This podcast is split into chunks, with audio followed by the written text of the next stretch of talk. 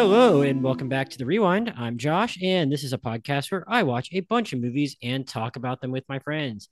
Today's episode is about Dungeons and Dragons Honor Among Thieves. Joining me today we're making him start, even though Jonathan isn't here yet. It's Elijah Howard. Elijah, how's it going? no, no, not Jonathan. Uh, I'm doing, I'm doing excellent. Thank you very much. Uh, well, thank you for being here, Elijah. Uh, glad to have someone of Elijah's expertise here to talk about Dungeons and Dragons: Honor Among Thieves, which is uh, inspired by the uh, the uh, well-known tabletop game, which started in the '70s, right, Elijah?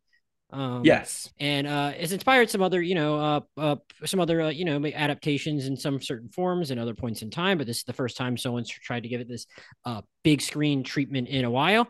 It stars uh, Chris Pine as Edgin Darvis, who, who, you know set set in this uh, prior this uh, f- uh, long long ago world of Dungeons and Dragons, and uh, is a was a uh, was a member of the Harpers, who is this uh, I guess order of uh, this order that you know works amongst these red wizards. He tried to steal from them.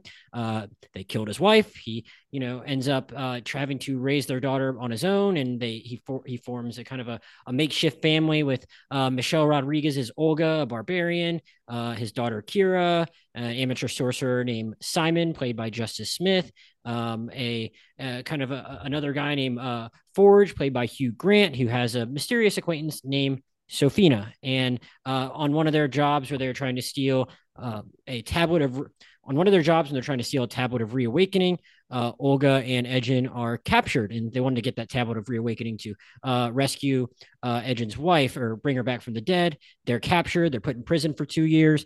Uh, the Forge makes off with Kira, decides to raise her as her own, has his own as he uh, as he uh, t- takes over another little town and castle, and uh, they find out that hey, this might have been a little more sinister the way they got captured. He was in bed with Sofina, and then uh, Edgin has to put together a crew again to uh, go and rescue Kira and complete a bunch of other tasks to make that happen.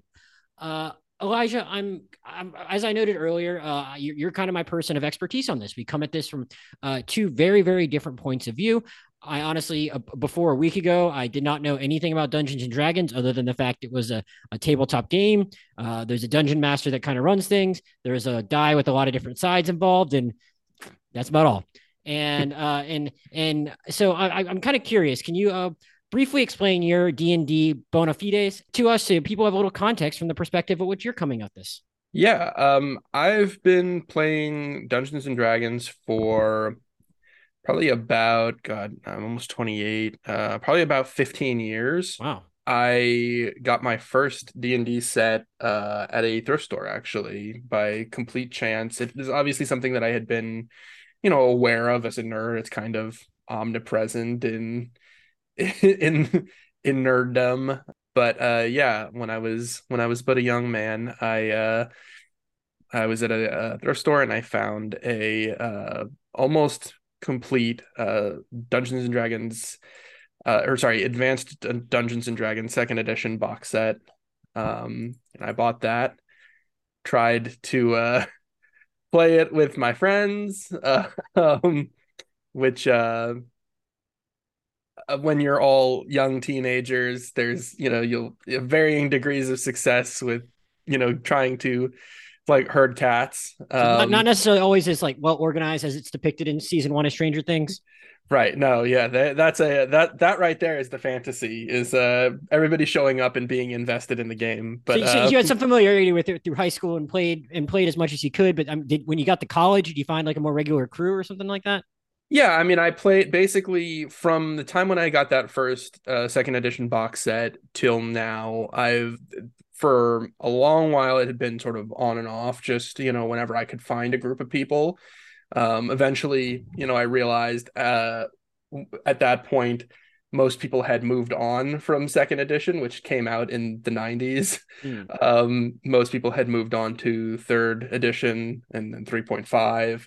Um, so I kind of uh, you know had to get with the times and uh, you know kind of learn that system. And then there was some there was some downtime. I mean i a couple of years especially like kind of right towards the end like after right after college at the end right after college just you know kind of life takes over. You ended up I was moved you know moved to a new city. You don't really know anybody. And then i think like a lot of people the pandemic sort of brought everything back into very strong form because uh, these tools which had existed in the in the arsenal of Dungeons and Dragons for a long time were now suddenly extremely useful. The ability to have virtual tabletops. I was going to say, have, it seems like something that can kind of translate to Zoom pretty well.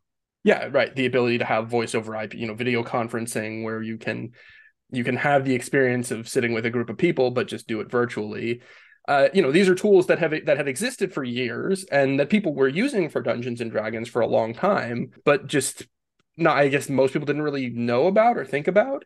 You know, for me, most of the time through you know the, the college and that you know, or leading up to college and college, really the my main experience with D and D was what's called Adventurers League, which is basically you know going to game shops you know, to local game stores or going to, in my case, for example, going to the Museum of Science and Industry in Tampa, mm-hmm. um, and just kind of dropping into games with people. So I didn't have the experience for that for the most part in that time of having like a real table, you know, um, with with a group of people that was constant and familiar. But for the last, you know, three years now, yeah, it's been back in full swing and obviously has been hugely uh has come back in a big way in terms of just general pop culture so yes so, so next question then as someone who has then grown as close to the game and uh, built some sorts of communities within it as you have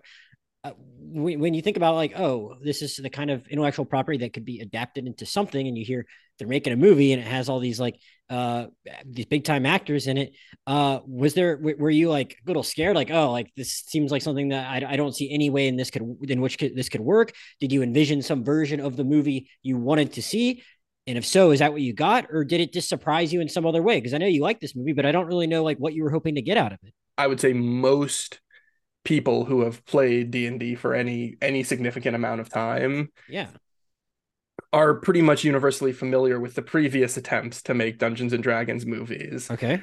Uh, which were abject failure. and that's not to say like look, I've watched the I've watched all three of the original D&D movies that they attempted to make. The second and third are just terrible. The mm. first one is terrible, but like at least it's so ridiculous in some parts that you can still kind of have fun watching it if you like, you know, watch it with a group of friends and just don't really care.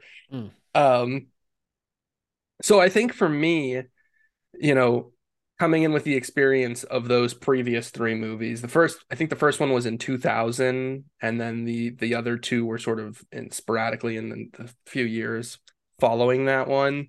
I think for me, right, and I think for a lot of other D&D fans, the first you know order of business was let's just have something that's not that. That's not the horrible uh 2000 dungeons and dragons movie. Um in whatever form you get it as long as it's not trash.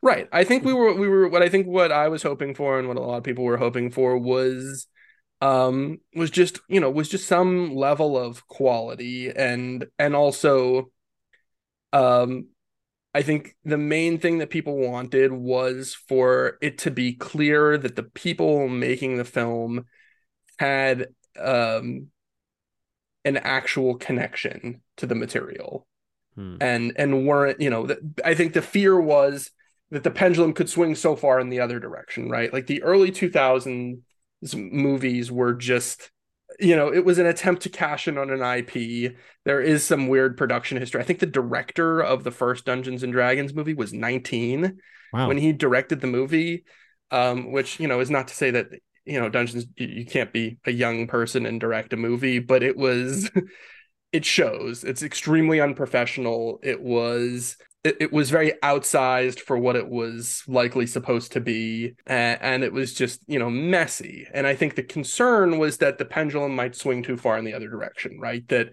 that uh, a an ip driven movie in today's day and age with a huge budget uh, and stars in it might be instead overly clinical.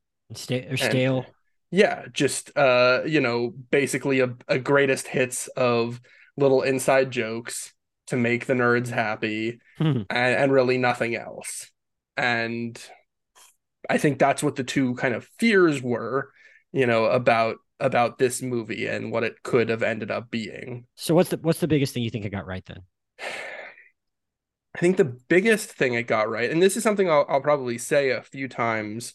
I'll preface this by saying I'll say this a few times probably in this podcast is that I think the most successful part of this movie is that it doesn't get bogged down in being a Dungeons and Dragons movie. Mm-hmm.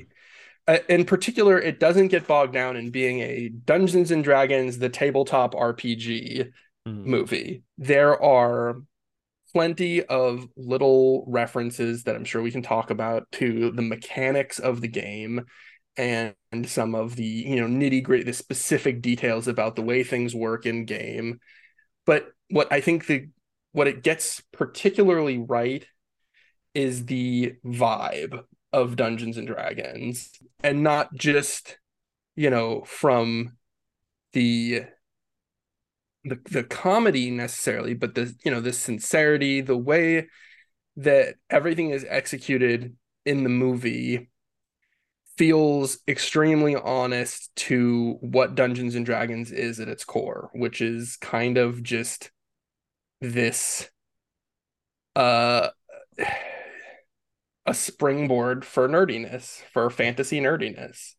Um and that there's a kind of you know freeing quality that comes along with that and i think the movie gets that very very right yeah i should have mentioned to start the movie is directed by uh, john francis daley and uh, Jonathan Goldstein, who you know have been doing things in uh, on been doing things in their capacities as filmmakers for you know 12 years now or so. They they wrote Horrible Bosses and Cloudy with a Chance of Meatballs 2 and directed Vacation and the, the, the great 2018 film Game Night and uh and, and here that they, they, wrote this movie they, they wrote this movie along with uh michael gilio and they also uh, i should also say they uh they they they wrote spider-man homecoming i believe.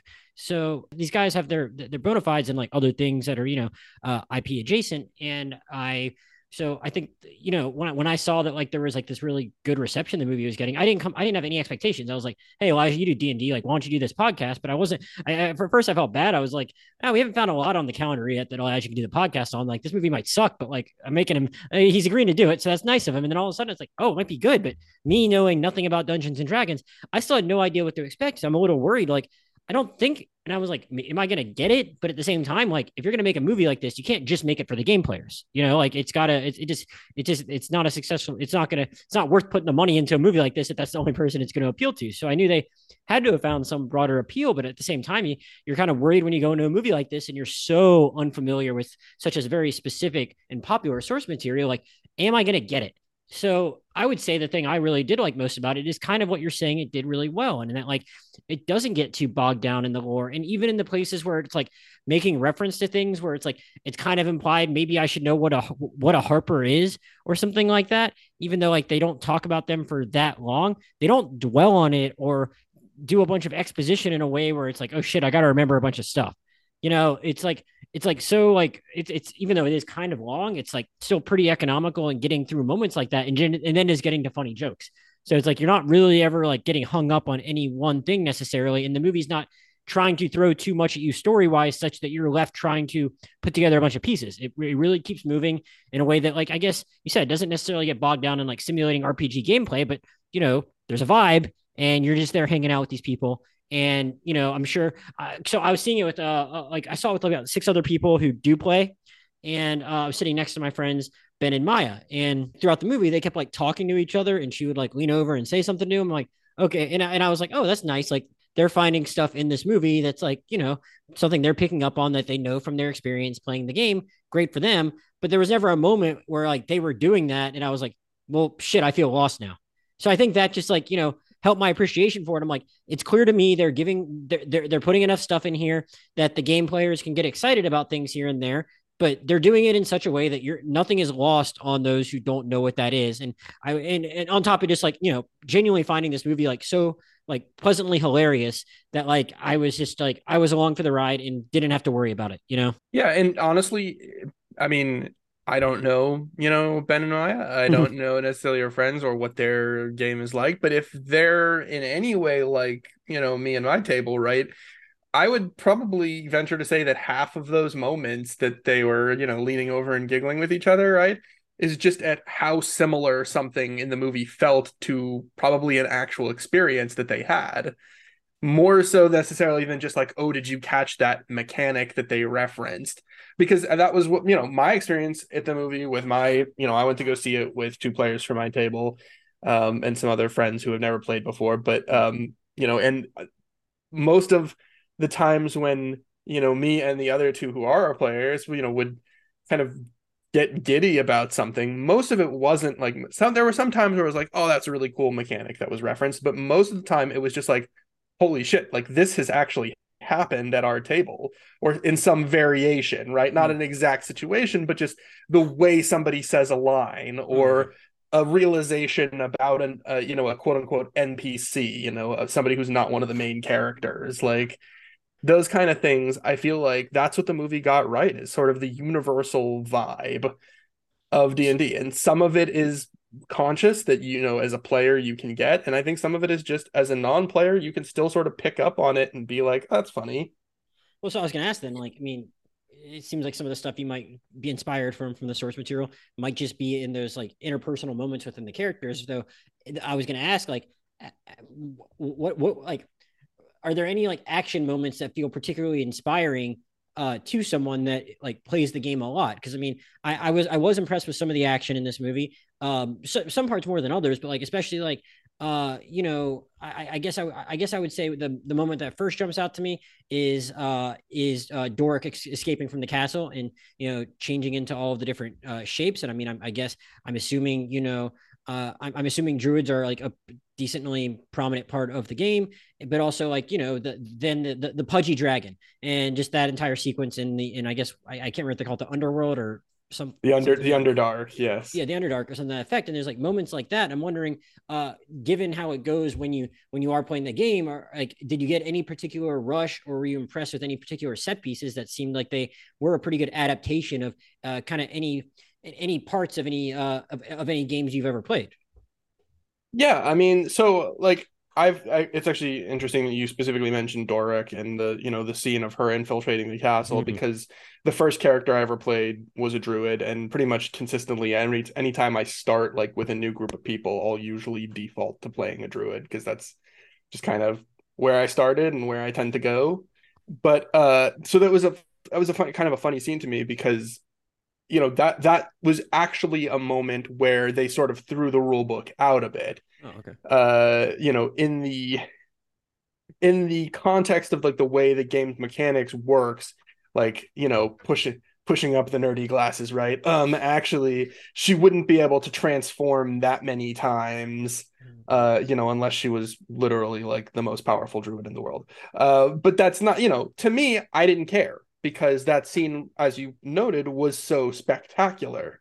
Especially to me, that was one of the first moments like I really like just was blown away. I mean, I, I was liking the movie up to that point, but still was blown away with when she, you know, launches herself out of the window and turns into, you know, the uh, it's like an eagle or a hawk or something, and you just get this like sweeping shot of Neverwinter, you know, and it's not particularly ingenious, but it it feels very much like the kind of spectacle that I would want from a movie like this scale and grandiosity. Um, but you know, you're asking about moments that did feel accurate. Not necessarily something and, from the game, but just like any, any, whether it be that or not, just something that like you know, action wise, you felt like captured the spirit of the game.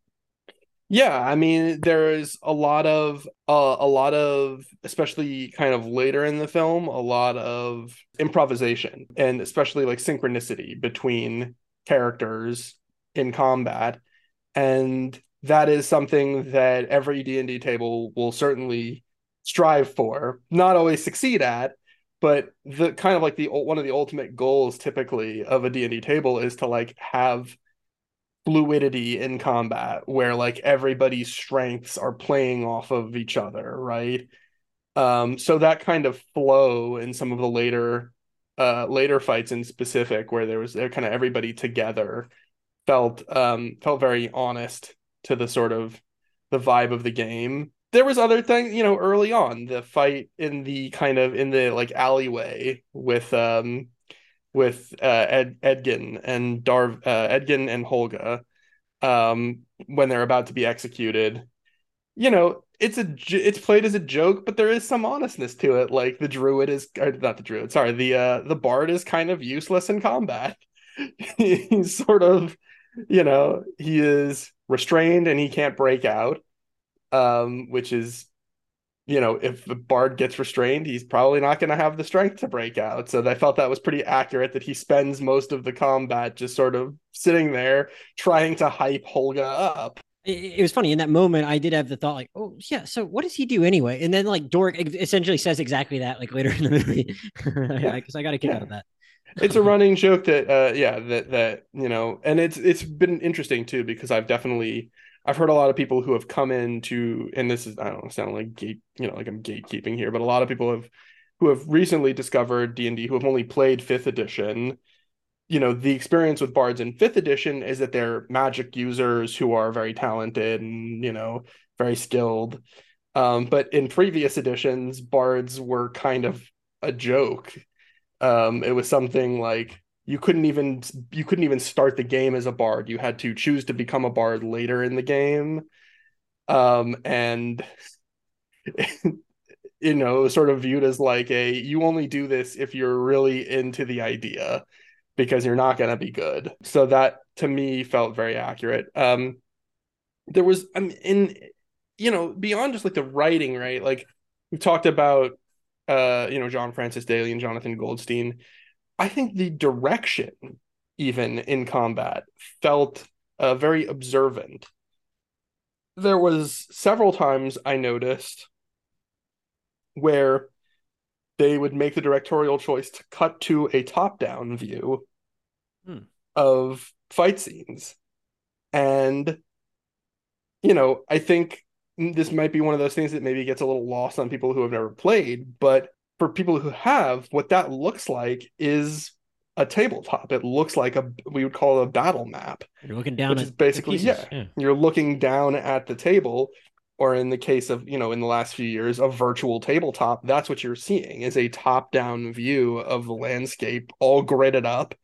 You know, and the especially like in the last part, uh, in the in the labyrinth, uh, you know, or in in that alleyway fight scene where there is, you know, it, there is kind of phantom grid markings on the scene when it goes to the top down view from the stones on the, you know, on the floor.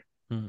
Um, so, you know, in terms of in terms of the combat and the way it's executed, I you know, I've seen a lot of people complain about stuff like, oh, the druid can't wild shape like that, or, you know, how many spell slots does such and such have, or why doesn't Edgin use spells, or, you know, what, what, you know, stuff like that. And it's like, I don't particularly care about any of that because to me, the, the vibe and the flow is what's being captured. And I think the movie very, very successfully excels at kind of showing you what that feels like. Well, so I guess going along with that, and like you know, um, depicting something like that from the tabletop to the screen. Uh, before I ask, because I, I, do want to get to talking about some of these performances as well as and how they brought these characters to life. I guess I just want to then ask you first, because uh, again, it, it, it worked fine for me, even if maybe uh, stuff like this could maybe just be considered a MacGuffin of sorts. But like, what did you think of the way they like actually like utilize some some of the specific items that I'm sure are fairly prominent in the game, whether it be that the teleportation staff or uh, or this other helmet that becomes like a very very big piece of this movie that like honestly if you put a gun to my head i'm not sure i could exactly explain what they were trying to do with it but i didn't really care because the movie was charming anyway and fun well, right, and that in and of itself is like a D and D joke, right? Where oh, there's this this magical item that they need to go uh, capture in order to pull off this heist, and they get it, and they go through all these steps, and they then it's complete it's completely useless okay. because they they you know break into this room and it's not you know not where they need to be anyways, right? Um, so that uh that in and of itself I thought was great, but um, no, I mean I'm I feel like this is gonna this is going to maybe upset you a bit, but those items, specifically the helmet of disjunction and the hither thither staff, are not real D and D items. They were invented oh. for the movie, uh, and in fact, uh, Wizards of Wizards of the Coast, the company that now publishes Dungeons and Dragons, they released like stat blocks for those items in conjunction with the movie, so you could incorporate them into your game. But they're they were not previously existing items. Well, so then let me ask you, because I mean, if nothing else, it seems like those kind of things are like it seems like you're saying they're still within the spirit of the game, even if those aren't particular pieces from the game. But I, and I did mention, and I should I did say that all the friends I saw it with, uh, they really liked the movie. Though a couple of them did note afterward, like they almost thought there could have been even more Easter eggs, and it seemed like you thought there were plenty of them. But were there were there any moments where you did find yourself being like, I wish in this way this was tracking more with the game, or did you just think throughout they like struck the right balance? I I think they struck the right balance. I mean, you want to talk about like items specifically, right? To me, the best one of the best jokes or references to an item in the movie is not even spoken at directly at any point which is you know probably you know in in contrast to the helmet of disjunction and the hither thither staff that were invented for the movie uh, by contrast one of the most popular most famous d&d items uh, in existence is the bag of holding hmm. which is basically just like a bandolier that is a you know a portal to an extra dimensional space that you can just sort of continually shove things into without worrying about you know weight or size. You know it's so much of a common trope now in fantasy that it appears everywhere. You know it's in harry potter. Hermione's got basically has a bag of holding in harry potter right? Just a bag you can just sort of dump stuff in and you'll always you know be able to go grab it. I thought the best one of the best i you know kind of like easter eggs or jokes was completely unspoken in the movie in regards to the bag of holding which is that Simon, the sorcerer, clearly has a bag of holding, but it's never mentioned. And the joke is just whenever Edgin gets something, he just tells like, "Here, hold on to this, please." he just has Simon take it and shove it somewhere, and we never really see that referenced, but that mm. directly. But to me, that felt like a very obvious uh, you know, note that it's like, oh, the bag that Simon has around his, you know, around his chest is a bag of holding, and oh, yeah, when.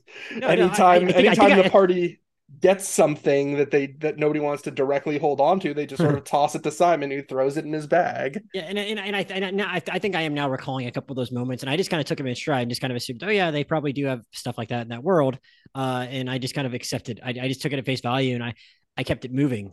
I guess I guess the next thing I want to I want to talk about a little bit is just is is the characters themselves that they developed for this movie because you know in hearing you talk about it, reading your Letterboxd review and seeing how just capture the spirit and kind of just like what it's like to feel like when you're playing the game and uh, again I I I I, I a few like like a week before I actually saw it, like I did have a, a a, fairly long chat with my friend Ben about like you know what it what it's like to uh, play the game, and he he is like his game's uh, dungeon master, and he's like, look, like you know, I'm I'm you're there to like try and make sure that like everyone has a great time is is, is kind of the, the, the way he put it and it is, is the way he put it in its basis terms and everyone is there and they're they're all playing and you're all doing your own things throughout the game and i guess just the, the joy of it is that forming that community and just like seeing what what it brings out with those people in the moment and how you can you know uh, make people laugh or have a fun time or whatnot is kind of my understanding of it. So then if you're adapting it for the screen you i mean you know maybe you're seeing it with friends but like kind of in places those friends you're playing the game with are these people you're watching on the screen. And i think so i think a goal of the movie should be to like you know just allow allow even more so than maybe in other kinds of movies when you're adapting this kind of game is to like you know just make you have a fun time with its characters. And that might not necessarily be the goal the, the number one goal of a lot of movies but it seems like it might be the most important thing for this movie to accomplish above uh, for uh, before anything else. So i am curious like how did you ultimately feel like they they did in going about like just simply character development, which is a broad thing, but like I think in certain ways it's like integral to this movie in a way that like maybe other types of and other genres maybe not as much. Yeah, you know, I mentioned this earlier and I will reiterate now, right? Like I don't know about other people and I think maybe there were some people who were hoping or expecting the movie to be this, but mm-hmm. for me and I think a lot of other D&D fans, there was not in there was never an expectation that this movie was going to be an adaptation of Dungeons and Dragons the tabletop RPG. Mm-hmm. It was it was always I think going to be Dungeons and Dragons the IP. Mm. And with any kind of reference to the tabletop itself being a, being just that, being a reference. Nobody was expecting somebody to come on screen and roll a you know a, a d20, and I think again one of the successes, the most successful part of this movie maybe is capturing the vibe, right? And I think the movie threads that needle perfectly with characters, where each character very much feels like an individual voice, where they're they have a a set of traits and a backstory that drives them, but they are slightly imperfect. They're clearly, you know, in in my opinion at least, they feel like characters written by people playing Dungeons and Dragons. Mm. Um, which is to say that they are, there's a lot of heart and a lot of loving, you know, went into their creation, but they are in some ways sort of flawed. And the movie plays on that, I think, really successfully with every single one of the characters. Hmm. You know, I think Chris Pine is I I mean I think after this movie he's the undisputed Chris of all time. Uh, Elijah has deemed a winner in the Chris Horse. It's official. I I think so. I I think it's Chris Pine. Mm. Maybe come from behind win, but in my opinion, nevertheless, a uh, the way I've always thought about the Chris success. Wars is that like you know they all have their own like tentpole franchises and whatnot that they've you know been fairly successful uh w- with respect to each of them. But like I always thought like all right you know Chris Evans did like a really like dope movie outside of his franchise in uh, Snowpiercer and Chris Pine kind of did the same thing in Hell or High Water. And uh, let's see like let's see who does something interesting next outside of like the franchise they're known best for. And I feel like, you know, uh, Chris Evans kind of uh, fell on his face a little bit with that, with uh, the gray man. And, you know, Chris Pine is pulled ahead now because of this movie. That's, that's, that's right. That's how I'd handicap it, you know? Yeah. Yeah. I would agree with that assessment. But yeah, I mean, I, and it's funny, right? Because Chris, Chris Pine's playing the main character of the movie who in a way, you know, he's the driving force, but he's also kind of, he's the most like straightforward. It's not to say that he's like the least interesting he might but be, but the fact is, he needs to be. He just needs to be there to be charming, and he does that very well. Right, he's the face, and his character is aware of that, and mm-hmm. that's the the kind of the joke, right? Is is this notion that like he's aware that he is the glue that's mm-hmm. kind of holding things together, it, but he has his own personal motivations, and I'm, I'm just like talking through it, like, and again, it's it's it is surprisingly complex the way his relationship works and the way it plays out on screen. Yeah, and I'd say uh, and, you made the comment at least interesting, and in some ways, I think you could actually maybe possibly say that about Michelle Rodriguez as Holga. But though I, I really buy her chemistry with Chris Pine and that they've created that family.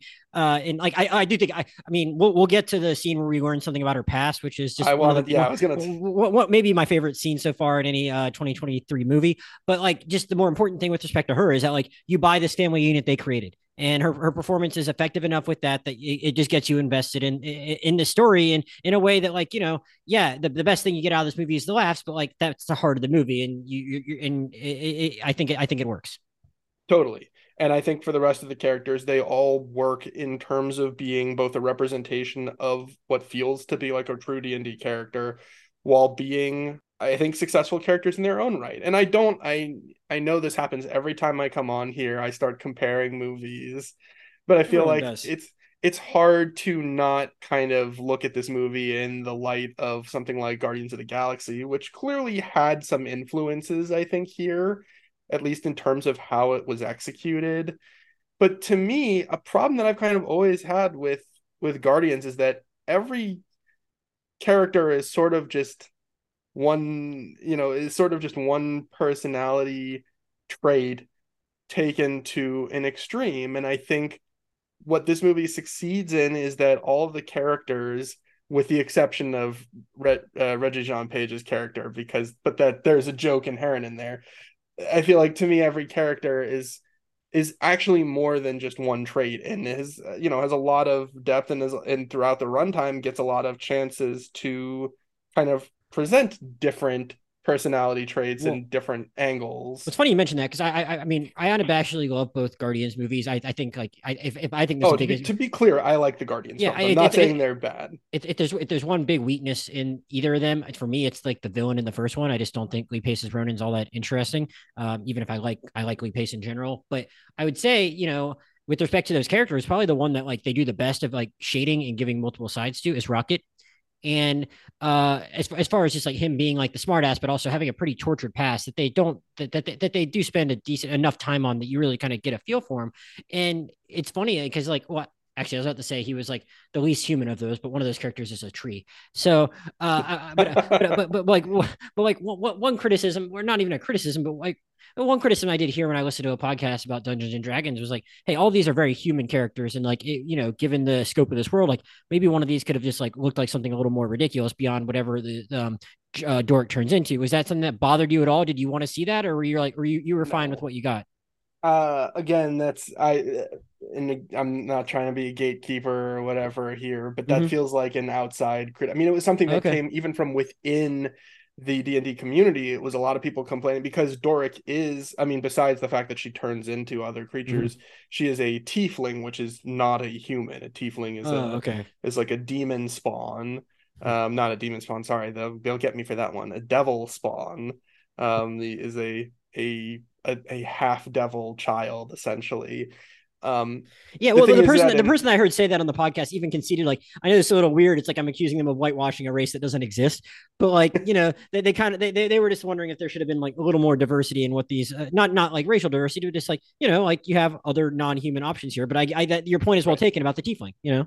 Right. Well, and it's not it's not even just that she's a tiefling because because there were people in within the community who complained that she was not presented in the way that in the fifth edition of Dungeons, in the most recent edition of Dungeons and Dragons, tieflings for the most part have been presented as you know red or purple skinned with cloven hooves and you know big yellow eyes and fangs and whatnot when the reality is is that for most of the lifespan of dungeons and dragons tieflings have been described more as what doric appears like which okay. is human with some devilish traits hmm. and uh and so for me i was you know I was fine with the way that they presented her. And I was fine with the fact that the party didn't have any beast races in it because, again, not to sound like too much of a nerd, but in the written, in the way that the story, the way that the setting is written, uh, the quote unquote the beast races, as they're called, you know, the not basically the non human races mm-hmm. are not that common. Hmm, okay, interesting. They're they're they're around and we see them in the movie, but they're not uh, you know, I think people have this uh fantasy this illusion of Dungeons and Dragons as this uh, uber colorful world where there's, you know, all kinds of, you know, weird weird leopard people and dragon people then you know there's millions of them wandering around when in reality in the in the way that the setting is written is it's more like you know one out of every 50 or 100 people is not human. Hmm. You want to know what the most pleasant surprise for me was in the cast? Uh, was was Justice Smith as Simon, oh, because oh, because like honestly, like I've probably like talked a little shit about him on the podcast before. He's not someone I typically love in movies. I don't know why. I don't criticize actors that often. I'm usually more critical of like the material they're given, but like I just like think he's miscast in certain things I've seen him in. It's maybe not even his fault. They made him do some really, really fucking weird accent in the Voyeurs. It was very bizarre. Uh, in in Detective Pikachu, a movie which I think I might have liked more than most, I walked away from that movie being like, why didn't they just give Kathryn Newton the lead role? She like almost acts him off the screen. Like he just doesn't often do much for me. And for some reason, I laughed like every time he talked in this movie. Like he like leaned into this like kind of like uh bumbling nerdy type of character in a way that I just don't know if I'd ever seen him like really mesh with a character before. And I just thought like I just got a huge kick out of this like uh this person that like you kind of walk into a movie and you just like expect like a fantasy movie and you expect everyone to have like full control of all the fantasy type things they're doing. And it was just really fascinating to see him just like kind of like figure shit out on the fly. I I, I got a huge kick out of him. Uh, what what did you think of like what he was able to do, especially in light of what you know about like what maybe sorcerers are supposed to be in this world? I thought it was a brilliant uh, choice for them to make him a, a you know a, a uh, it's called a wild magic sorcerer, hmm. which is it's a class in the game. Okay um, and it's a class that requires some deg- a pretty strong degree of role play. It's not really a class you can sort of set and forget. Mm-hmm. You know, which is how some people prefer to play the game, and that's fine. Some people want to just play I am man with sword who hits things with sword and just they want to have fun that way and that's totally fine. But wild magic has this inherent idea of like you don't have control over what you're doing for whatever reason. Maybe it's because you have a, you know, some kind of fey spirit in your in your ancestry that's, you know, giving you this uncontrolled font of magic or whatever. But I thought the way that they portrayed it was excellent, which is that he's just kind of a kid with magical powers who doesn't quite know how to use them. I think that's a really smart way to portray that. And it's a kind of smart way to have a character whose arc is about self actualization and kind of coming to terms with who you are and what your place is in the world.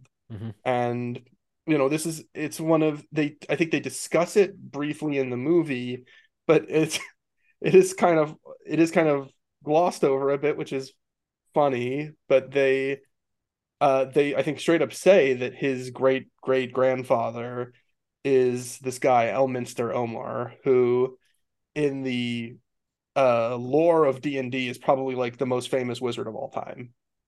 He is uh, you know, a direct uh kind of descendant in lore from like Dan. He was clearly inspired by like Gandalf and Merlin and whatnot in fiction, but he's been around since you know that character has been around since the I'm pretty sure since the 70s maybe since the 80s, but it's a very old and very important character. And I, I think it just works really well because if if you don't know that when you're watching the movie, it still feels relevant. You still understand like, oh, this is he's got an important ancestor who he's kind of living in the shadow of. Mm.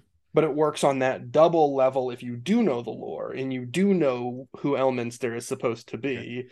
That like, you know, it's like oh shit he's literally like descended from a god basically. Well and... even if you don't get even if you don't know the lore like they still get a couple of good laughs in those sequences too uh yeah, top of that. for sure. And you don't have to know that stuff to even laugh at those moments so. And that's what i and that you know and then even on top of that i love that because there's you know there's so much i feel like of a it's a universal i feel like understanding. It kind of goes beyond d&d of the you know grim loner character archetype who's like oh i'm living in the shadow of my ancestors and i have to i've got some ghost on my back that i've got to excise basically right? Like this is this is a very common trope for characters and usually it's played seriously. Hmm. so to see it in this movie played for very like very sincere very heartwarming laughs and eventually a very heartwarming resolution right? Like I thought that was just really smart. It felt very uh very different from what we've seen at least recently. Yeah, I, I was just like I said, I was I was a little worried coming in because I've, I've never quite gelled with him as an actor, and I I really really did enjoy what they did with his character. Now I want to ask you about a couple of the characters outside of this main crew uh, before we kind of work our way back to any other odds and ends about the movie that we wanted to discuss. Uh, I'm curious, as someone again that is just uh, you know pretty ignorant of most things about the game, how do like when you're just playing with other people that pick whatever characters they want, how do villains factor into Dra- Dungeons and Dragons gameplay, if, if, at all, if they even do in a way prominently like they do in this movie? And uh, man, what do you think about Hugh Grant? Because he seemed like he was having a fun time. Uh, he he's great. I mean, he is basically just playing the same character he played in Paddington. I was gonna um, say he was doing his Paddington two thing, yeah. Which is fine, um, because it worked really well in that movie, and so I'm I'm uh, I'm glad they just sort of go go back to it. And you know, I think again to sort of peek behind the curtain, I think some people looked at Hugh Grant's character in this movie as being like if there was kind of like a framework, right, a frame story, right? Hugh Grant is the character is the guy who showed up for a couple of sessions and then for whatever reason decided he didn't want to play anymore so the, the dungeon master just turned him into the villain kind of thing i don't know if i buy into that I think he's he you know does a fantastic Hugh Grant does a fantastic job playing a character he's clearly very familiar with. Um but as far as you know in the way that D&D campaigns work you know when you're selecting a character and you know thinking about kind of the end game and the villain because some degree there always is a villain in D&D or you know there are sometimes a literal physical person sometimes it's a, an idea an institution a kingdom whatever. But um you know most of the time when you're playing d&d you have some idea of who the villain's going to be beforehand either because you're playing an adventure module written by Wizards of the Coast where it's right there on the cover. Maybe you're playing, you know, Tyranny of Dragons. Okay, well, you know, the villain is going to be the evil goddess of dragons. Mm-hmm. She's right there on the front cover. Or, you know, if you're. Does anyone play playing... as the villain? No. So most okay, the, yeah. right. So so the the the uh, you can play as characters that are evil Oh, okay. But I will tell you that any DN, any DM, right, who's ever had any experience with this will likely say the same thing, which is you're allowed to play an evil character, you're not allowed to play a dickhead, which is basically to say you're you still have to have a reason to be playing, right? If you're playing somebody who's right. evil, you can't be the villain of the campaign. You can't do some things so antagonistic that the party would have a reason to want to kill you uh-huh. because then you wouldn't be playing. You would just you would be the villain. Right. So most DMs will allow people to play evil characters, but you have to play still a character that is pragmatic. Okay. You you can't play the Joker. You can't play a character who's just going to go in and just cause mayhem. You can play a character who has goals that maybe temporarily align with the party, but maybe don't in the long run. so I guess it's it's almost in some ways it's a different type of challenge for the screenwriters to you know develop a character like Forge and uh and in the context of everything else going on around him. And you know I mean again uh not that there's like a ton of uh shades of gray to this guy but at the same time like they they made him entertaining and the performance you know serves its purpose well enough that I think you can just like you know laugh and have a fun time and not think that like you know this feels out of place in this world. For sure. For sure. Yeah I would agree. I think um he he there's there to me there feels like a clear delineation between him or between all of the eh, you know quote unquote npc characters the non uh the the non-player characters the the people who are not the main characters of the movie. And you know the, the it feels like to me there's kind of a difference in characterization the, yeah, the, these red wizards are just kind of there, and he's you know something yeah something else. Yeah, and and you know it goes to Sofina. It also goes to the character of Xenk, who I really like. Um, but there is a clear distinction, right? That the movie even makes you aware of, which is that these characters are more, a little more silly, a little more one note because of what they represent, which is just they are part of the party's journey. They're just part of the quest, right? You know, it's again, I keep talking about Xenk, right? That it they quite literally portray it with when Xenk leaves once his once his job has been accomplished for the party, he just leaves and he literally like walks away in a straight line. And there's a joke. It's like, is he gonna? Oh, is he gonna walk around this rock? And he just like walks straight over it, because that's the joke. Is that once a character has served their purpose in D and D, they just sort of leave.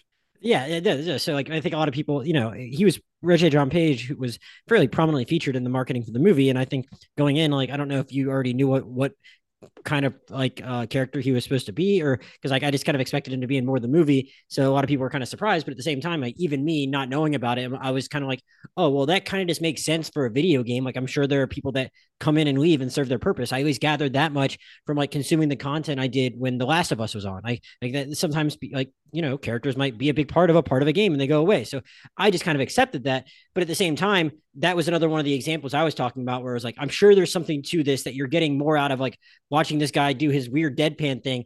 If you like know about like what if you know what a paladin is. And uh and I'm curious, like, you know, what what is your expectation when you hear like a, a paladin is going to be depicted on screen? And how did you think he captured that? Because like, you know, I, I did you watch Bridgerton? That's when most people first met him. I've seen like a couple episodes of Bridgerton. So he not, became not a, my he, thing. Yeah, that's fine. But he became a big deal for the first season of that, and he plays a fairly stoic character. And like, I actually am like a big fan of him because when he hosted SNL, I thought he was like really, really funny, and I was like, oh, okay, like this guy can do other stuff. But then he's back in this movie, and he's like doing a very stoic thing, but it's like utilized in a very different way. And I, I just thought it was like hilarious that he. I mean, it, you know, you're drawing the uh, comparisons to Guardians. There's there's actually there are different characters on the, for the most part, but there's something to it with like him and Drax both taking things like incredibly literally and just like not picking on nuances of language, but you know, it go about getting the laughs in a very in, in a different way. And I so I did in, in the ways they comment on it and stuff like that. And I I just thought he was like hilarious, and it's really impressive to be able to generate that many laughs just by your reaction and facial expressions in in response to what other characters are saying. So what did how did you think that captured uh, what you like hope to see when you hear, all right, they're going to have a whole uh, digression in this movie to uh, go meet a paladin who's going to help him with a thing? There is definitely an expectation from from most people that a paladin is a you know lawful good super self-serious kind of character hmm. which is kind of tracks with how they are presented in the lore of the game uh you know at, at face value right the main one of the main distinctions in dungeons and dragons not to get too nitty gritty um as far as magic is concerned is essentially where does a magic user draw their power from hmm. wizards learn their magic sorcerers inherit it warlocks buy it clerics pray for it paladins basically have to just really believe in it super hard. Mm-hmm. That's that's the thing. Is paladins swear oaths, and whatever your oath is is where you draw your power from. Mm-hmm. So there is kind of an expectation that paladins are going to be self-righteous dickheads in mm-hmm. a way, and that's sort of the the joke. Is and I think the the movie plays that really well. It shows the distinction between the player characters, the main characters who have this more fleshed out sense of of uh you know of agency and you know goals and and you know what they're kind of hoping to do and and the way they're going to go about doing it versus a character who exists as an insert into the world from the perspective of like a dungeon master so it it makes sense that they kind of play off this idea that like you know he's somebody who talks in riddles and has like they joke about how some of the stuff he says doesn't make any sense and it really doesn't mm-hmm. like if you listen to some of his lines he's just talking out of his ass and that's yeah. the that's the joke right is like the dm has to be coming up with this stuff on the fly to you know to sound wise and sound self-important and it mm. ends up just being nonsense mm. so i thought that you know i thought Regé-Jean Page did a fantastic job kind of not going not being too much of a caricature with it there mm-hmm. actually mm-hmm. is some like like when he you know he has that little kind of knowing moment with edgin after they get out of the situation where you know edgin thanks him for saving him and then uh you know Xenk says well I know you would do the same and Edgin's kind of like eh, and sort of thinks about it but then you see Xenk sort of off you know out of the view of everybody, he smiles because you know that was an actual moment of character development that felt really good. Like, yeah, no, no, I just yeah, like he was great. It's it's cool they got a, an actor that big to like you know, that could kill it in a small part to just show up to do something like that, and that like you know again, like I'm sure I'm sure the script for this read pretty funny, but it's cool that like you know like on on paper, I think a lot of people might have been cynical when they just saw like oh they're making a Dungeons and Dragons movie, and you know people like to be cynical these days about like just everything being some branch of intellectual property. And uh, kudos to any actor that like is willing to like sign up for a smaller role in this just because they saw that it was going to be a funny movie. And he's a he's an actor that's become a big deal in the last couple years, and you know I'm sure he could have like you know gone and done like you know something of the ilk of the gray man in a bigger role than the one he had in that one. And uh you know and, and then just kept doing stuff like that. He's like oh no this is a funny movie. I'm gonna go take this funny part you know? So props to Regé-Jean Page. Let me ask you uh just in isolation because I, I just want to make sure we don't forget to talk about it. And i and, and i and, and i think i already i think i might have already said uh um a, a different scene might have been like the my favorite scene in movies all year one of the, the hardest i'd laugh. But then that, that i wasn't even thinking about in that moment uh the graveyard scene which uh, was which might actually be the hardest I've laughed in the movies all year. And I'm wondering, is there even any video game or not video game? Is there any uh, is there any uh, tabletop game analog for that? Because that almost felt to me like something that was just like a cool idea that the movie makers had. You know, that is a hundred percent one of the moments that is absolutely something that has happened in probably most people's games. Oh, and, and um, how, how how how does that even come about? Like, can you actually like? Is there actually like a, a moment in the game where it's like, oh, like you're you know you have to ask like questions of this like npc or something like that you know yeah i mean speak with the dead is a spell in the oh, game okay um it's uh not necessarily a common spell i think most mm-hmm. people take it if they they if they know that there's a chance that they might use it. I think which mm. is kind of, you know, the way anybody picks any spells in the game or any game in general. You want to optimize.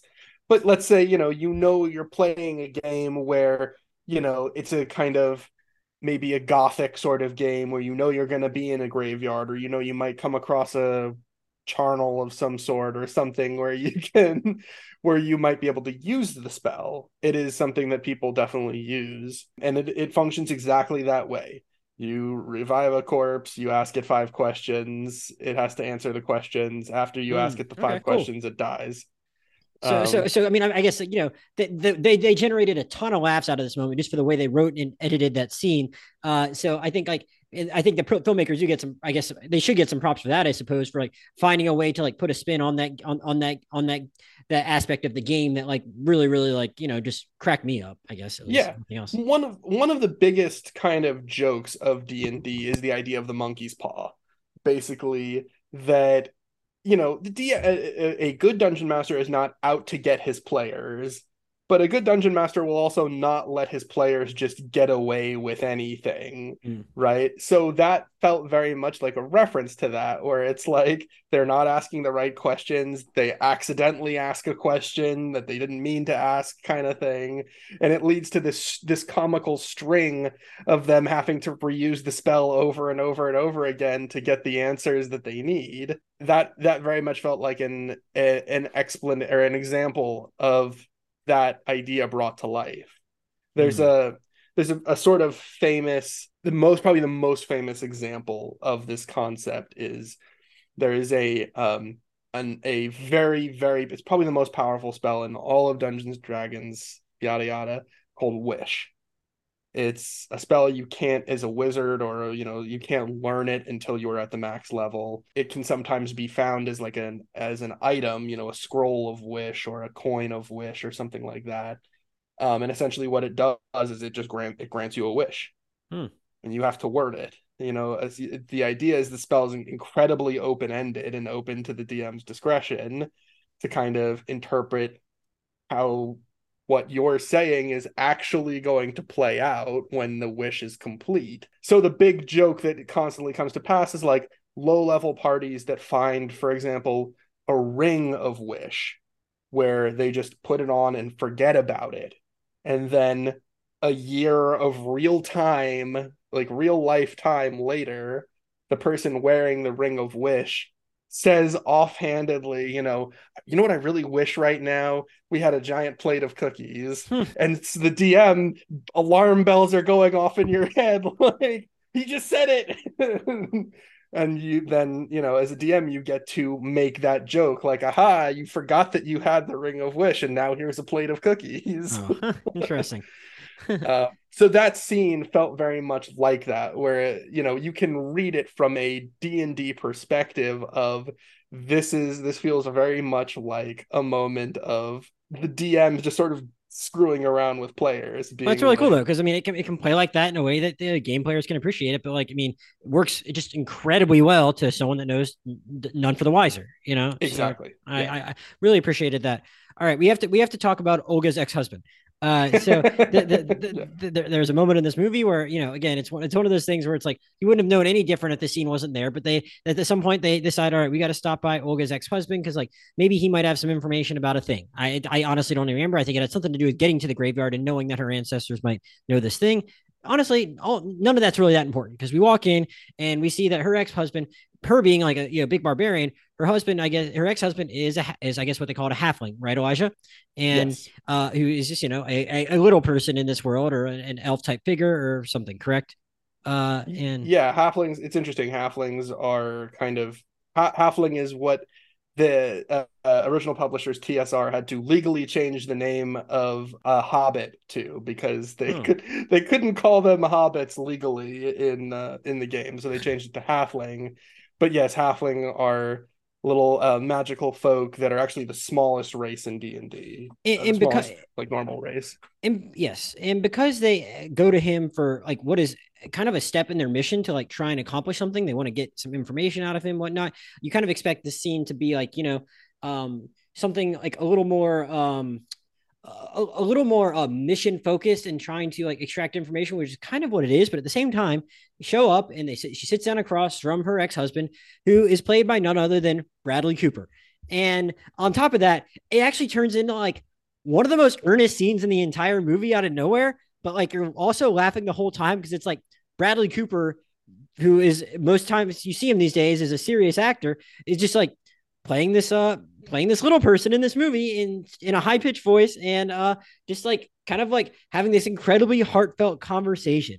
Uh, what was your reaction to seeing him uh in in this role in that scene in particular which like again i i was just i was kind of quite marveling at it because like i was like i couldn't stop laughing but at the same time i was like this is incredibly sweet yeah so un- i i will unfortunately i did have the surprise slightly ruined i knew ah. that i'd seen i guess i read in passing somewhere that bradley cooper was in the movie so oh. I didn't I when when they set it up as like oh we're passing through this little town uh, and Holga's like, I'm gonna go see my ex husband. You kind of put two and two uh, together. I was like, oh, okay, I think I see where this is going. See, I I I'd seen somewhere online but, someone mentioned that there was a big cameo. So I guess I yeah, but you. so I was got, like, oh, that's the big cameo, but I, I knew nothing else. Yeah. Yeah, I unfortunately I'd seen Bradley Cooper's name, okay. but that doesn't change the fact that it's still a fantastic cameo. Just the joke in and of itself, right? This idea that you know, uh, Holga, a Probably, as a type, you know, six foot nine. Right. Well, yeah, that's the joke at the end of the movie. But yeah, mm-hmm. this this probably uh over six foot tall. Well, they both have know, a type when you see who his uh, current wife is. right. His current wife also being a huge barbarian woman. Um, but but you're right. No, the scene was incredibly emotional, and to to clarify, I think it's I, I, me personally I felt like it was one of the best scenes in the movie mm-hmm. because again I think it works on several levels as both something that you can read as being D&D the tabletop game related while also being a great just a great scene in context. They because the fact of the matter is they're they're not actually going to his house for any reason. In fact, the rest of the party at that point is trying to stop her from oh, going. Oh, right, right, right, right, they're, right. They're yeah. like, "Do you are you really sure you want to go back?" And like, why?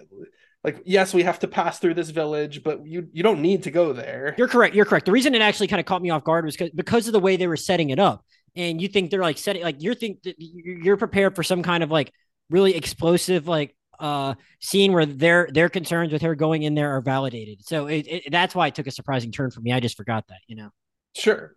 Right. And I think you can read it in a couple of different ways, right? Like you saw it that way.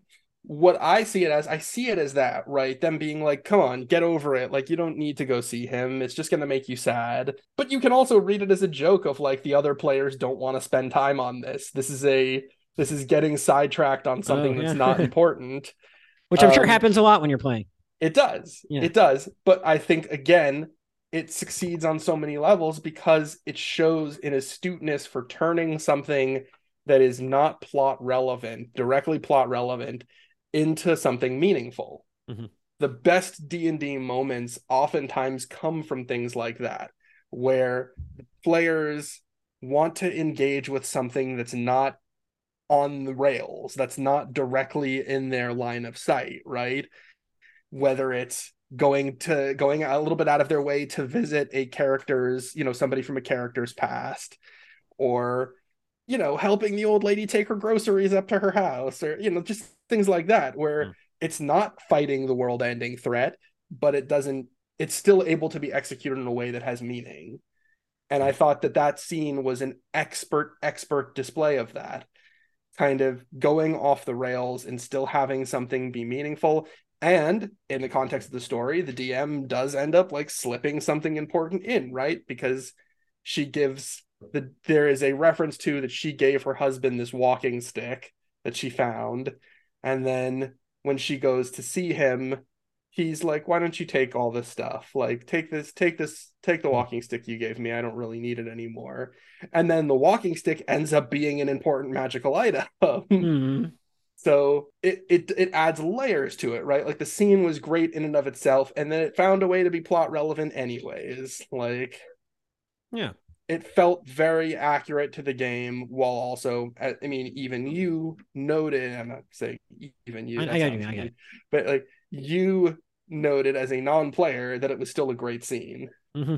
Yeah, so. and I, and, I, and aside from that, I'll just add that like I, I appreciate Bradley Cooper being willing to do something like that in a way that like you know I well I mean I do think like you know a lot of people might do this like a lot of the other main actors like they it's a big part like and they they they get they see this script and it's like all right I'm gonna be like I think there's enough to this character at the end of the day that like I'm gonna you know I'm going to come out of this okay because these are good filmmakers. I read a good script, but it's like I think there's almost more of a risk in like taking like a small part like that that like you don't know how people are going to react to like just a guy like him playing like a little small person like that. They might like they might you know like turn their nose up at it and this gets like gratuitous or something like that in a way. And like I think you know for one like I just I don't know. I feel like Bradley Cooper, since A Star Is Born, a movie which I loved, like just doesn't seem like as like you know, it, doesn't seem like as regular of a guy. Whenever I see him give interviews, he just seems a little odd. But like you know, more power to him if he can still like play like give great performances like he does in um uh, like he does in uh in uh Nightmare Alley or Licorice Pizza. Like in spite of that, even though I, I think his persona off screen is kind of weird, and he seems he probably takes himself pretty seriously, and good for him. He's a serious filmmaker. I'm sure you know he put a lot of thought into Maestro. But like when someone that like that like that that just comes across to me is like so serious with their craft is like willing to do something so silly, like I really respect that, you know. So uh I, I will I I will point out this is the second film in the Bradley Cooper ex-husband cameo cinematic universe. The first being 10 Cloverfield Lane, where he cameos as the voice of uh, Mary Winstead's uh, ex-husband on the phone at the beginning of the movie. Oh, I think I did know that at the time, but I just had not thought about that. And like, you know, seven years or whatever. right, however long it's been. Yeah. God, I love that movie though. Yeah. And yeah, it's just a fun, random little another Bradley Cooper cameo. I think he's I respect that element that he just kind of like if mm-hmm. there's if there's something interesting for him to do, he's kind of game. Like yeah, it, it, uh, he's a, a, little bit like Matt Damon in that regard. Matt Damon will pop up and stuff too if he just like wants to go have a fun time, you know. Yeah. Um. So more, I, I just really appreciate him like being willing to do that and seeing that there is value in this in this particular very bizarre, uh, but very charming scene. Uh, Elijah, the last thing I had on my list to kind of ask you about uh, was to I want I wanted to take a little trip over to CGI corner because you're our you're our effects guy above all else you know, I'm curious because we talked, we obviously like, you know, uh, use your expertise for that when we talked about Avatar, a movie which is, you know, uh, probably had, you know, uh, several times the budget of this movie and is, you know, known for, and James Cameron's known for like groundbreaking special effects in that time. Even since that came out, though, and we talked about it at the time, we talked about it a little bit last year with a couple of the other movies we talked about too. I would just say that, like, you know, I, I, would say that like even since we talked about Avatar, there's been like another another wave about stories about you know just F- VFX in the industry to to the extent that like you know I, I don't think people were necessarily super high on um shoot what was the last marvel movie that came out oh ant-man and the wasp and like some some of what we saw there visually yeah. and then like you know marvel's head of production just had to uh, dip out for uh some reasons unrelated to that but also like i think people like there's just been bad press about, around cgi and those movies like you know I mean, they have like really, really big budgets to the point where like 150 million for Dungeons and Dragons as a budget, like honestly seems like, you know, uh fairly tame. Uh, so I'm curious, you know, with like a like like a, comparatively smaller budget to some of the bigger tentpole movies we see out there, uh, how did you feel this movie just did visually? Because we haven't really talked about that. We've talked about some of the creatures that we've seen and some of the scenes that we d- did see, but like overall, how do you think they they achieved in just like creating this world visually? And were there any moments where you thought like, oh, they really kind of missed the mark there? Because I might not have the same discerning eye that you did, but there was never a point in this movie where I was like, oh, that looks too goofy. But that also might be because I have no like point of reference or what anything is supposed to look like here, so I just kind of like was able to take it as it, it was presented to me.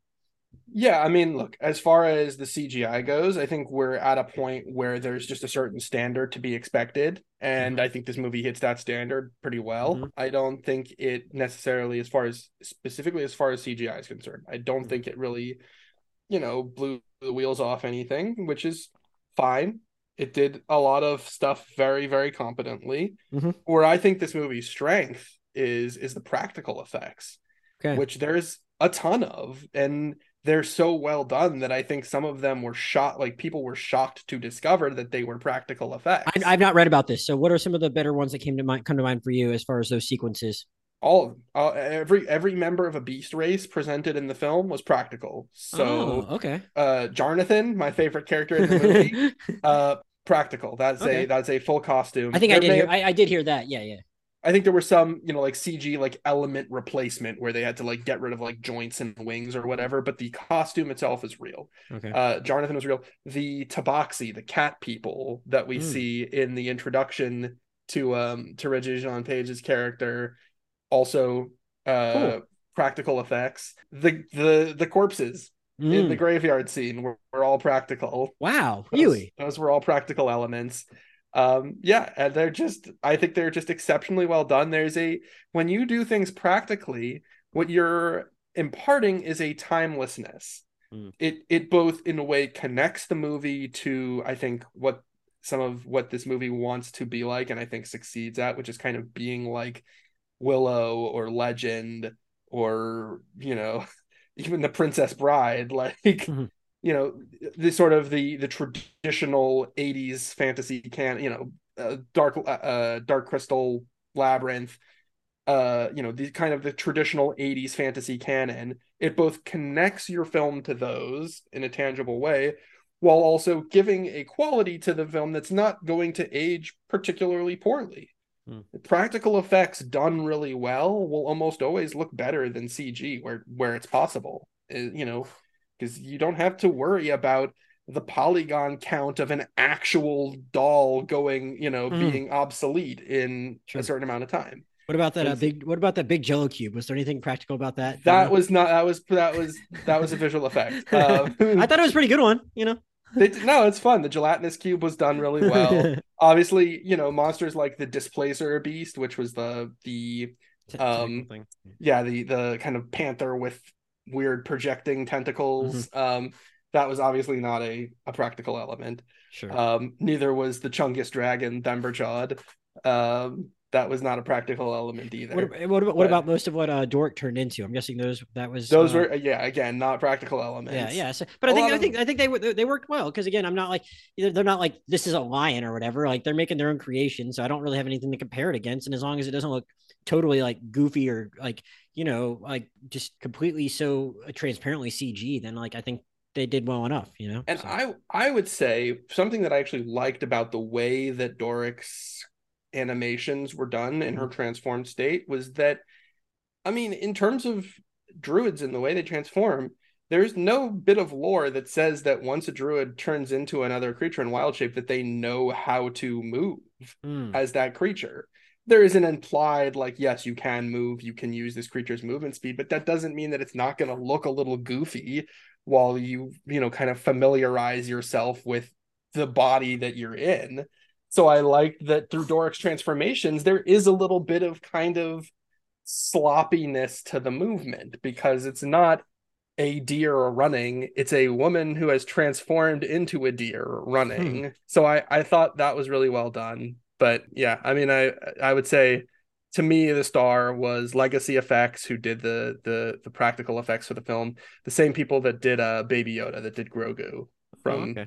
the mandalorian they uh they're behind the practical effects for uh this movie and i yeah. I thought they just did a, a stellar job, and I think the choice to utilize practical effects in the way that they did was uh, smart.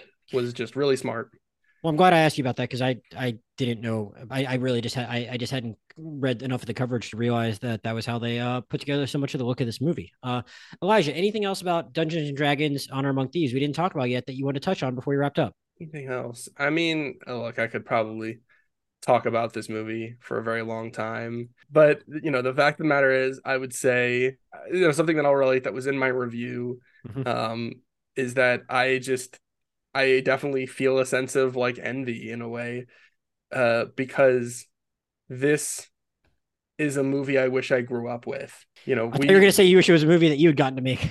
so, I mean, yeah, it's right. It is a movie I wish I got to make, but you know, I think from a thematic, like from a stepping back for a moment and looking at the thematic context of the movie and the way that that plays out in the movie, I, I would say we, our generation, you know, millennials, were kind of robbed of movies like this you know for i would say for better or for worse but a lot of the time in retrospect now for worse uh 9-11 had a really big impact on media and from a metatextual standpoint, the way that that manifested was kind of an overall sense of cynicism. You know, a lot of a lot of movies that came out after 9-11 that weren't already in production, like Lord, you know, Lord of the Rings, uh, Return of the King came obviously came out after 9-11, but was clearly not was clearly not a product of the post 9/11 world. If you think about a lot of the fantasy that did come out afterwards, especially in the West, especially in America, is deeply, deeply cynical um, and deeply rooted in political realism. And there's nothing inherently wrong with that. But I say, if I can speak for a generation, I think we're pretty burnt out on that. I think everybody's kind of tired to some degree of the Game of Thrones perspective on fantasy, which is, you know, I think, uh, this, I think, um, I think uh, Lindsay Ellis put it very well on uh in, in a YouTube video she did about Game of Thrones, which is that you know, people I think when Game of Thrones came out, there was this this vitalism to it of like it's not your dad's fantasy. This is hot fantasy that fucks. Like this is you know this is this is cool fantasy not that nerdy bullshit and what that came with is like a heavy dose of this sneering cynical uh, cynicism at, at every turn in the humor in the messaging of the film uh, you know films and television and so all this is to say i think that to me what i would hope for this movie above anything else that regardless of anything context with d&d for those of you not watching i'm literally wearing a d&d shirt right now so clearly i'm biased but my point being i don't even really care about this movie as a d&d movie because to me it is just a fantastic fantasy film that feels like something pre 9-11 that feels like something that has the sincerity and the hopefulness of mm. a time where not everything needed to be steeped in this sense of snide, cynical, uh, you know, depression. Mm-hmm. Um, and uh, I, I think this movie does a great job approaching serious themes in a way that is not like that, in a way that feels fresh and really enjoyable. It was a movie where you can laugh, you can do a little crying, you know, you can you can be happy, you can be cheerful, and there's everything in between. And um, that for me was maybe the biggest accomplishment of the film, D and D stuff aside. Well said. Last thing I'll add is I because we talked a little bit about Doric, but I didn't really mention Sophia Lillis's name too much. I I quite enjoyed seeing her. I just hadn't seen her in a while. You know, she's uh, prominently featured in the two It movies and is uh and, and was in Sharp Objects. And aside from that, is like done some other stuff that didn't really get a whole lot of traction. A canceled series here, a movie that didn't do a ton there. And I I I, I didn't click it was her till after I, I I didn't make the connection it was her till after I saw the movie. I was like, oh, I'm enjoying this performer. I was like, oh, she just looked older because I hadn't seen her in a few years, but like I, I enjoyed what she was doing. So I think she's a talented actress, and I, I'm glad that she uh, found this role, and it, and, and I think it, I think it's just a, it's pretty entertaining and gets to do some cool stuff. So just want to say happy for her. But I, I said everything else I needed to say on this movie, and very clear that both Elijah and I uh, really both enjoyed it, coming at it from entirely different perspectives. So I doubt anyone listened to this point if they haven't already seen it. But you know, I think you know, I think everyone should definitely like you know, it, it didn't do so super hot at the box office. So I, I, I would just ask that anyone that's still listening go try and get a friend to see it if they might have written it off because they're just not a D&D person. And yeah, you know, I, I wouldn't say, I, you know, some people might, and I think some people might just like, like Elijah mentioned earlier, might think of it as like, uh, it's just a nerd thing. And I didn't, I, I, I never necessarily thought about that. I, thought about it that way. Like I was a self-identified nerd in high school. It was just never something that really came into my purview. So I think some people might not even derisively think of it as a nerd thing. They just might think of it as something that's just very foreign to them and maybe not worth their time because they don't know about it. So I would just say, you know, like encourage those people that might like this kind of stuff that just don't know about this source material to give it a shot. You know, they, they probably, they, I think they probably probably really enjoy it because uh, I did. Uh, Elijah, before we get out of here, any anything else you've been watching recently that you want to recommend to the listeners? Um, not a recent watch, but an mm. every year watch that I, mm. I want to bring up is because it's topical here. Yes. Um, I've already mentioned, you know, the '80s fantasy canon. Um, you know, those movies are pretty well known, I think, in terms of sort of their reputation as being like classic fantasy films that everybody who grew up in this time period has maybe seen or at least is aware of. Um, a movie that I don't think gets enough appreciation um, because it came out, unfortunately, basically right before 9 11 and was kind of my. It is a film that very much is against the grain of what would come later, is uh, A Knight's Tale. Mm. The 2001. Oh, yeah, I actually don't think I've seen that. It's a 2001 um, it's hmm. not a fantasy film. It's just a medieval uh, adventure film, um, directed by Brian Helgeland, uh, is the guy who Uh, I think he directed 42, the the Jackie Robinson film with Chadwick Boseman, but he's mm. he's more prominent as a screenwriter, where he's uh, written tons and tons of things dating back to the 90s. Uh, he wrote uh, he wrote L.A. Confidential, which won him an Academy Award. But uh, A Knight's Tale is one of his directorial efforts, one of his few directorial efforts, and it is honestly one of my favorite films. Mm. Uh, it got a very bad rap at the time when it was released because it was silly and sincere and had modern rock music in it, despite being set in the Middle Ages. And I think now, hopefully, people can go back and start to appreciate what that movie was trying to do because there's a lot of its DNA in Dungeons and Dragons Honor Among Thieves. And so I'm I'm very happy to recommend that to anybody. I think it's one of it's like the perfect date movie hmm. because it's got something for everyone. It's got a little action, it's got a little romance, it's got a little comedy, it's got a little drama. It's got a great Heath Ledger performance from early on in his career. Got a great heel turn from Rufus Sewell a whole cast of other people who you will certainly recognize um, when you see them. And it's uh, available on Netflix right now, I believe, as well as on uh, AMC Plus, anywhere that you can get that. There you go. It's an easy enough watch then. I don't have a ton to recommend myself. You know, by the time people listen to this, it, you know, eh, the final season of Succession will be about halfway through. Uh, but you know, never too late to catch up on that. It's still great. You know, somehow Elijah's never watched it, even though he was a Turner man in a previously uh, previous life.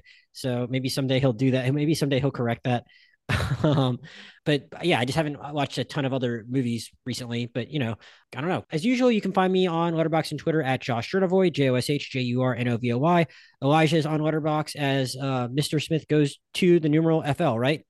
Uh, yes, and uh, and yeah, uh, coming up next on the podcast, we're gonna have an episode on air. And in a couple weeks, Elijah will be back to talk about "Beau is Afraid, the new Ari Aster movie. Which you know, every time if, if you see any of the coverage of it, it just sounds even wackier every time uh, any new piece of information comes out. So I think we're both very excited to talk about that. I want to thank Elijah for joining me tonight to lend his uh, Dungeons and Dragons expertise. I had a great time with this one. I want to thank everyone for listening, and we'll see you next time.